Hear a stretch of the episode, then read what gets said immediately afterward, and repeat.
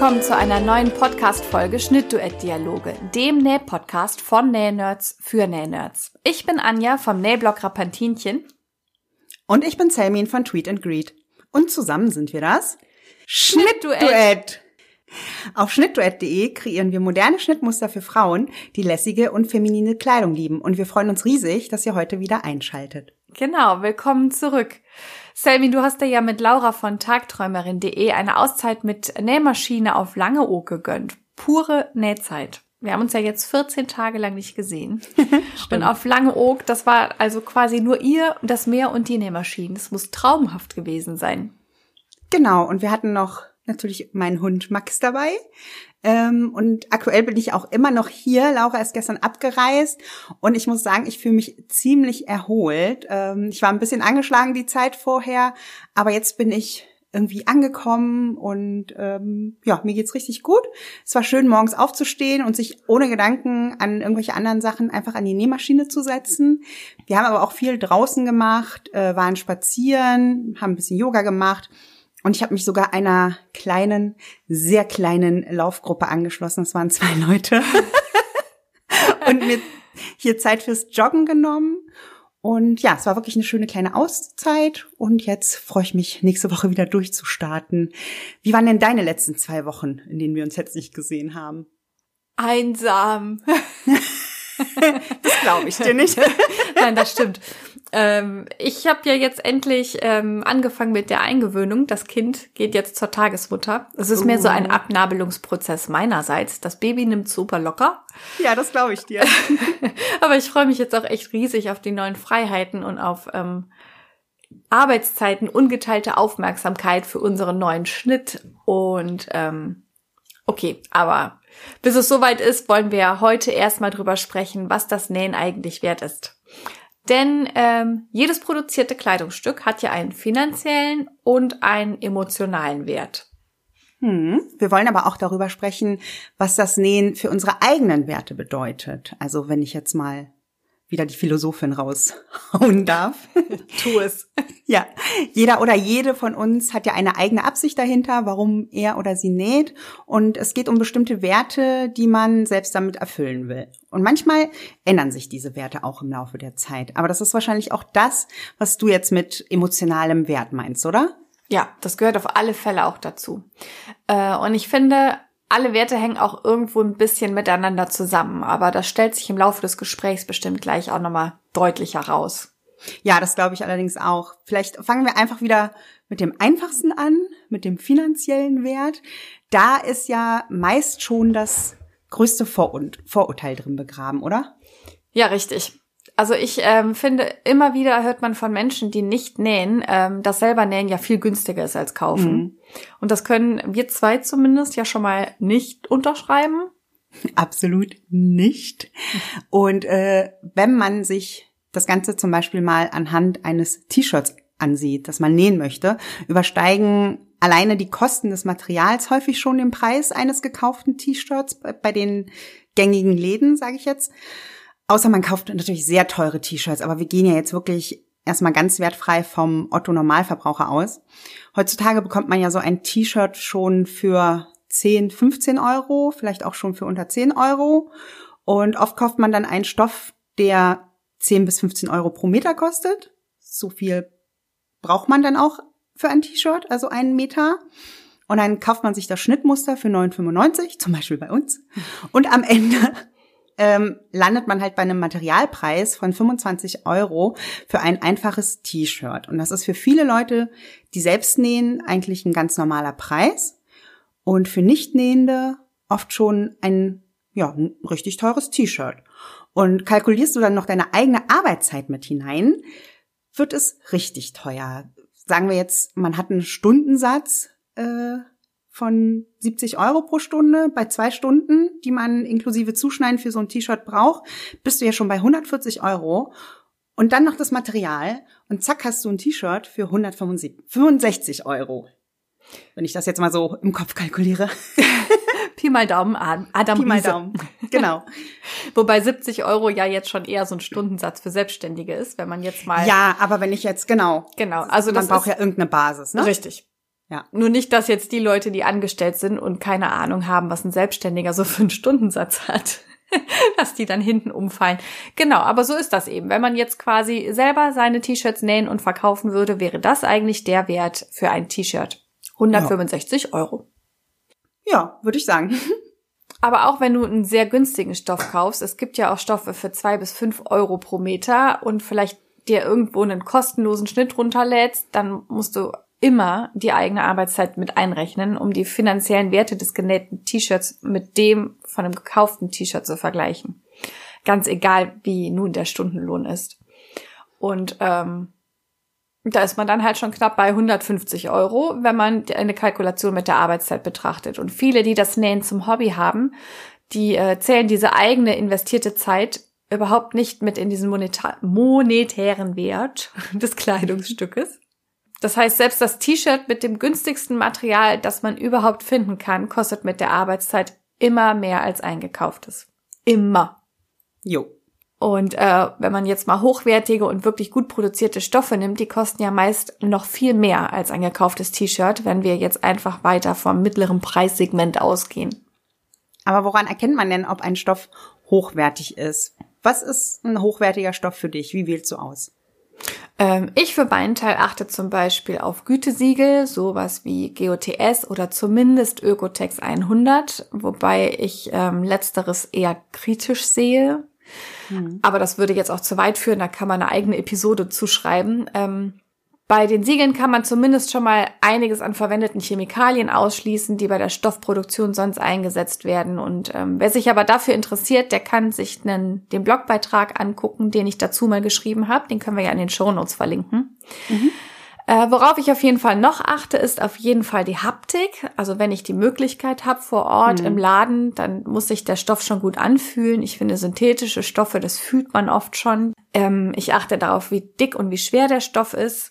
Was auch noch ein Aspekt ist, ist der Druck. Also ähm, ich erinnere mich noch, ich habe ganz damals bei meinen Nähanfängen mal einen ähm, bedruckten Jersey gekauft und da war der die Qualität des Druckes, äh, das war ein ganz dunkler Druck, der auf weiß gedruckt wurde und das war richtig brettig und hart und es war ein ganz dünner Jersey, also der war qualitativ einfach nicht so gut, weil der Druck wirklich nur ganz oben drauf lag und das war nach der ersten zwei Wäsche auch schon total rausgewaschen. Mhm. Also daran merkt man eigentlich auch letzten Endes erst, ob ein Stoff hochwertig ist oder nicht, wenn man ein paar Mal gewaschen hat und getragen hat, ob er dann pillt, ob die Farben verblasst. Ähm, genau. Manchmal kann, auch, kann man auch den Geruchstest machen. Ja, stimmt. Manchmal riechen die schon nach Chemie. ja, ich weiß, was ich weiß genau, was du meinst. Ja. Ja. So, also das heißt, wenn man jetzt nach deinem was du gerade so erzählt hast, könnte man festhalten, dass Stoffe, die regulär so zwei bis fünf Euro Meter pro Meter kosten, mit höherer Wahrscheinlichkeit von schlechterer Qualität sind als Stoffe für zehn bis 15 Euro pro Meter. Also wenn wir jetzt mal von einem einfachen Baumwolljersey reden, siehst du das so? Ja. Das würde ich grundsätzlich für diesen reinen Hobbymarkt auf jeden Fall so unterschreiben. Aber das ist auch echt ein so komplexes Thema mhm. und auch nicht einfach zu durchschauen. Also welche Stoffe so auf dem Markt angeboten werden, woher die kommen, wie die Qualität ist. Ähm, das ist übrigens auch für Stoffeinkäufer häufig gar nicht so leicht, das alles zu durchblicken. Aber es gibt natürlich auch günstigere, hochwertige Stoffe, zum Beispiel aus Überschüssen aus der Industrie, die dann in kleinen Mengen günstiger verkauft werden. Aber auch das ist eigentlich wieder ein anderes Thema. Ja, das stimmt. Aber das ist äh, ein sehr spannendes Thema, finde ich. Ja. Wenn man jetzt also den reinen finanziellen Wert von selbstgenähter Kleidung betrachtet, kann man also festhalten, dass das selber Nähen wirklich immer teurer ist als diese, äh, dieses Vorurteil, dass, dass es total ein ganz günstiges Hobby ist und dir einen günstigen Kleiderschrank Inhalt verschafft. Und würden wir den Podcast an dieser Stelle beenden, würde man sich jetzt wahrscheinlich fragen, warum wir überhaupt nähen. Aber es gibt ja auch noch, es gibt ja auch noch den emotionalen Wert. Wenn ich jetzt zum Beispiel an meinen selbstgenähten Blazer denke, da habe ich allein an Material ich traue mich gar nicht, es zu sagen. Tu es. Aber wahrscheinlich, wahrscheinlich schon so 150 bis 200 Euro ausgegeben, inklusive dem Online-Kurs. Und insgesamt habe ich immer wieder mehrere Tage daran gesessen und ihn erst so nach sechs Monaten fertig genäht. Also ich glaube, am Stück hat er echt zehn Tage oder so gedauert. Und ich hätte mir den für den Preis vermutlich mindestens zwei Bläser kaufen können, wenn ich mal den Warenwert und die genähten Stunden so zusammenrechne. Aber kein gekaufter Blazer würde mich bei jedem Tragen mit so viel Stolz und Freude erfüllen wie dieses selbstgenähte Teil. Also ich trage ihn auch einfach viel, mit viel mehr Bedacht und Liebe und niemals würde ich auf die Idee kommen, ihn in der kommenden Saison einfach wegzugeben, weil er mir nicht mehr gefällt. Und ich habe ich hab mir im Vorfeld ja auch schon so viel Gedanken um den gemacht. Ähm, und es ist eben aus diesem Grund viel unwahrscheinlicher, dass er mir nicht mehr gefallen wird, weil ich ihn darüber hinaus ja auch noch genauso genäht habe, wie ich ihn mir wirklich vorgestellt habe. Ich trage meine selbstgenähten Kleidungsstücke auch wesentlich länger und viel lieber als die gekauften Teile in meinem Schrank. Also bis auf Ausnahmen natürlich. Ähm, was es aber dann, finde ich, auch wieder ausgleicht, dass das Teil eigentlich teurer war als das gleiche Stück von der Stange. Genau. Und auch wenn man jetzt zum Beispiel wie ich oft Ge Gewichtsschwankungen hat. Ich habe das Gefühl, ich penetriere dieses Thema so oft, aber es ist halt einfach, es ist einfach so normal. Ähm, ja, genau. Und wenn man häufig die getragenen Größen einfach wechseln muss, kann man bei selbstgenähten Hosen direkt zum Beispiel eine Mehrweite einkalkulieren, damit man sie kurzerhand anpassen kann. Und ich finde, bei Kaufkleidung funktioniert das auch nicht mal so eben. Das setzt jetzt aber natürlich alles voraus, dass man sich wirklich mit den genähten Kleidungsstücken beschäftigt. Also nicht mhm. einfach nur so nach, nach Anleitung einmal runternäht, sondern man sollte sich wirklich immer lieber die Mühe machen und eventuelle Schnittanpassungen vornehmen, damit das Teil halt am Ende auch wirklich sitzt und man sich auch wirklich wohl drin fühlt. Denn ähm, nur so wird es hat es die Chance, ein Lieblingsteil für mehrere Saisons zu werden. Ja, ja. So, ich habe ja zum Beispiel aus für meinen Blazer auch ein Testteil erstmalig mal richtig genäht und es hat sich echt gelohnt, da die Zeit rein zu investieren. Das glaube ich, gerade bei dem Warenwert. Ja. ja. Genau, es bringt halt einfach nichts, wenn man sich mal eben schnell an äh, irgendwelche Sachen näht, die dann nicht richtig sitzen. Da ist das Stichwort ja Slow Sewing, das gerade in der Community diskutiert wird. Da hat übrigens Fredi von Seemannsgarn einen richtig schönen Blogbeitrag drüber geschrieben. Oh ja, genau. Ich glaube, der hieß, warum Slow Sewing glücklich macht. Den habe ich auch sehr gern gelesen, ähm, weil ich das auch sehr gerne praktiziere. Also für mich bedeutet Slow Sewing einfach auch den Prozess des Nähens zu genießen. Und zum Slow Sewing eignen sich natürlich nicht nur äh, aufwendige Blazer-Projekte nee, auf keinen sowas. Fall. Ich finde auch, wenn man, wenn man ein einfaches Basic-T-Shirt näht und sich wirklich für jedes, für jeden Schritt die Zeit nimmt und die Mühe nimmt, die Sachen mal ähm, nicht nur zusammenzunähen, sondern vielleicht noch mal ein schönes, schön eingefasstes Halsbündchen zu nähen oder in französische Nähte oder kleine ähm, Kontraststeppungen dran. Also da selbst bei einem Basic-Teil kann man sich sowas von slow austoben. Ja, bei französischen Nähten muss ich übrigens gerade an unseren neuen Schnitt denken. Psst. Aber, okay. Lieb. Aber du hast recht. man kann auch Basic-Projekte einfach mit etwas Liebe und Zeit mit ganz tollen Hinguckern versehen. Ich sehe das auch so. Und ähm, mit Slow Sewing wären wir jetzt schon bei einem Wert, den man zum Beispiel hat. So, du und ich, wir ticken genauso.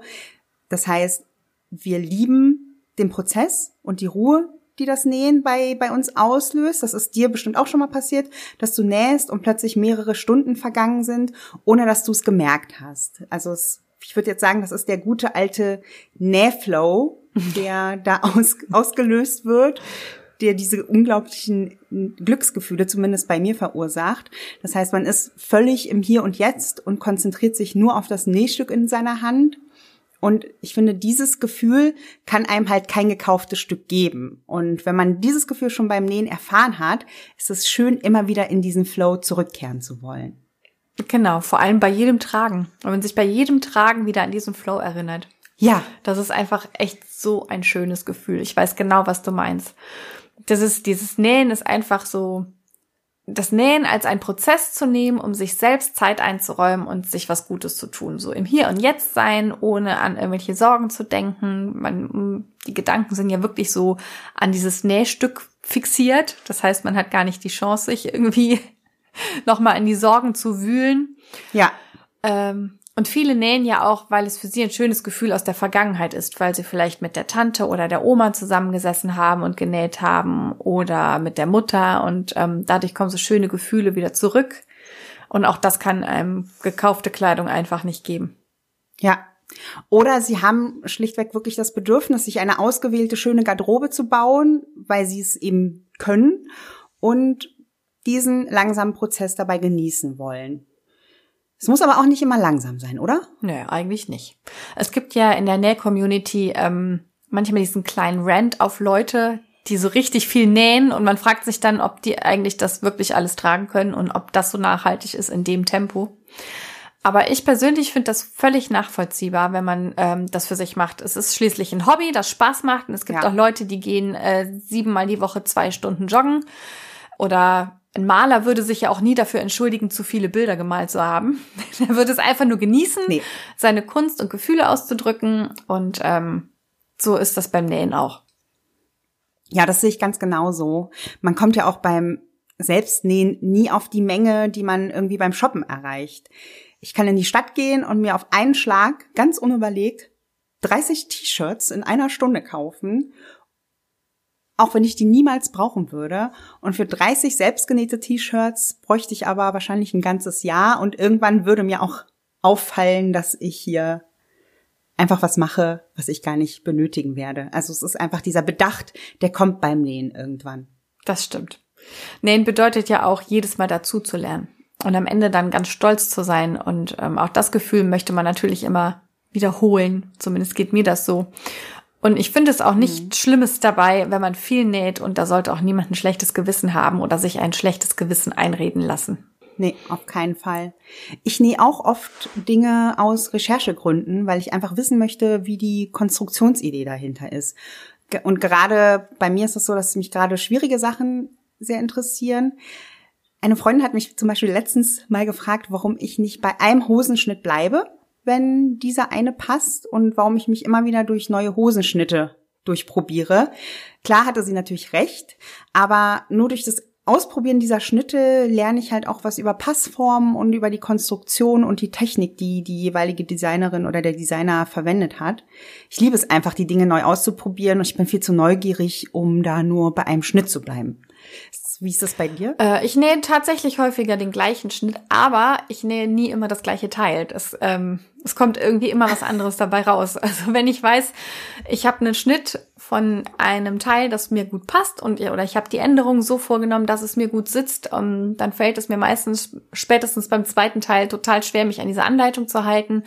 Und dann fällt mir ein, was ich an dem Schnitt noch ändern könnte. Oder Manchmal stelle ich mir auch ein bestimmtes Kleidungsstück vor und dann gehe ich durch meine Bestände, also meine Schnittmusterbestände und gucke, was irgendwie so ähnlich sein könnte. Und dann fange ich an, das Ding auseinanderzuschneiden mhm. und neu zu zeichnen und hier noch mal was dran und da noch mal was weg bis ich dann am Ende genau das vor mir liegen habe, was ich mir vorgestellt habe. Das muss dann auch mit dem ursprünglichen Schnitt gar nicht mehr viel zu tun haben. Und ähm, dabei studiere ich dann eben Nähbücher und Internetseiten und ähm, fuchs mich da so ein bisschen rein, wie ich diese Änderungswünsche am besten umsetze. Nenn mich Queen of Pattern Hack. Oh yes, das bist du auf jeden Fall. Also wenn ich da auch an deine Rapantinchen-Schnitte denke, wie viele Versionen es zum Beispiel von, von deinem Kleid ja, da, London da, gibt. Da äh, ging es ein wenig mit mir durch. aber manchmal muss ich zugeben, wird's auch nicht ganz so, wie ich mir das vorgestellt habe. Ähm, aber dann hake ich das ab unter eine Erfahrung reicher. Ja, eben. Und ich glaube, wir können auch generell einfach festhalten, wie oft haben wir eigentlich jetzt schon festhalten? Habe ich auch gerade zur Sekunde gedacht. Wir also, halten sehr viel fest.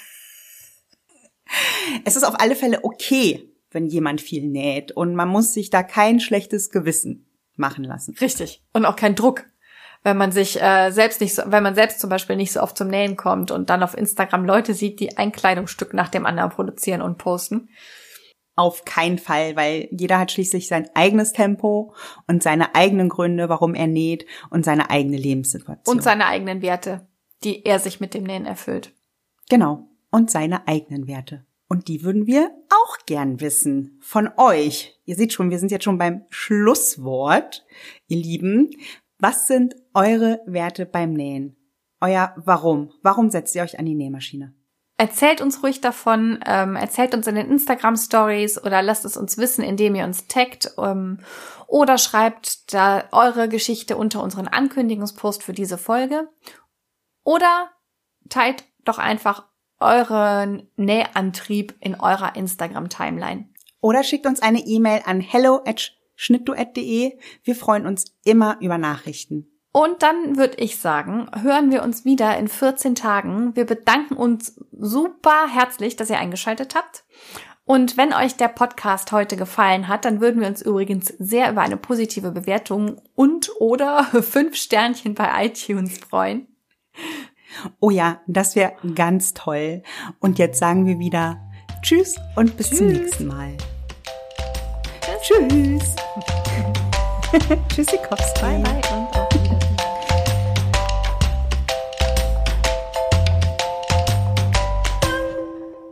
Punkt. er läuft heute super. Ich sag den Satz nochmal. Ich hoffe, ihr trinkt nicht jedes Mal ein, wenn wir das wiederholen. Schönes Spiel.